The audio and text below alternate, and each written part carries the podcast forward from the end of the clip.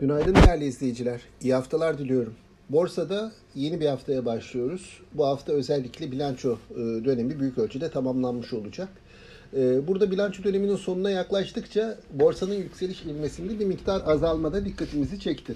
Geçtiğimiz hafta bir önceki haftaya, önceki haftalara kıyasla daha dar bir bantta yukarı yönlü eğilim vardı. Yukarı çıkış devam etti borsada ama haftalık getiri açısından biraz daha e, sakin bir borsa seyrettik.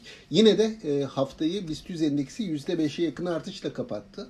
E, Cuma günkü alımların özellikle büyük etkisi vardı. Cuma günü de %3'e yakın bir e, yükseliş görmüş olduk.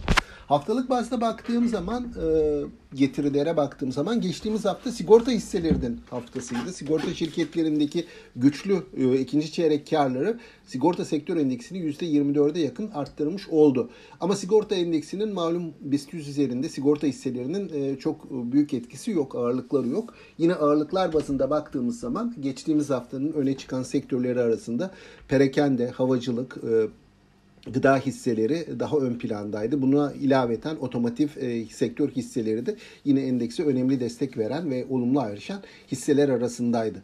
Bu haftaya baktığımız zaman bu haftanın gündemi ekonomik veri e, takvimi olacak. Burada işte açıklanacak veriler arasında sanayi üretimi, e, özellikle hafta sonuna doğru gelecek olan cari işlemler dengesi rakamları önem taşıyor.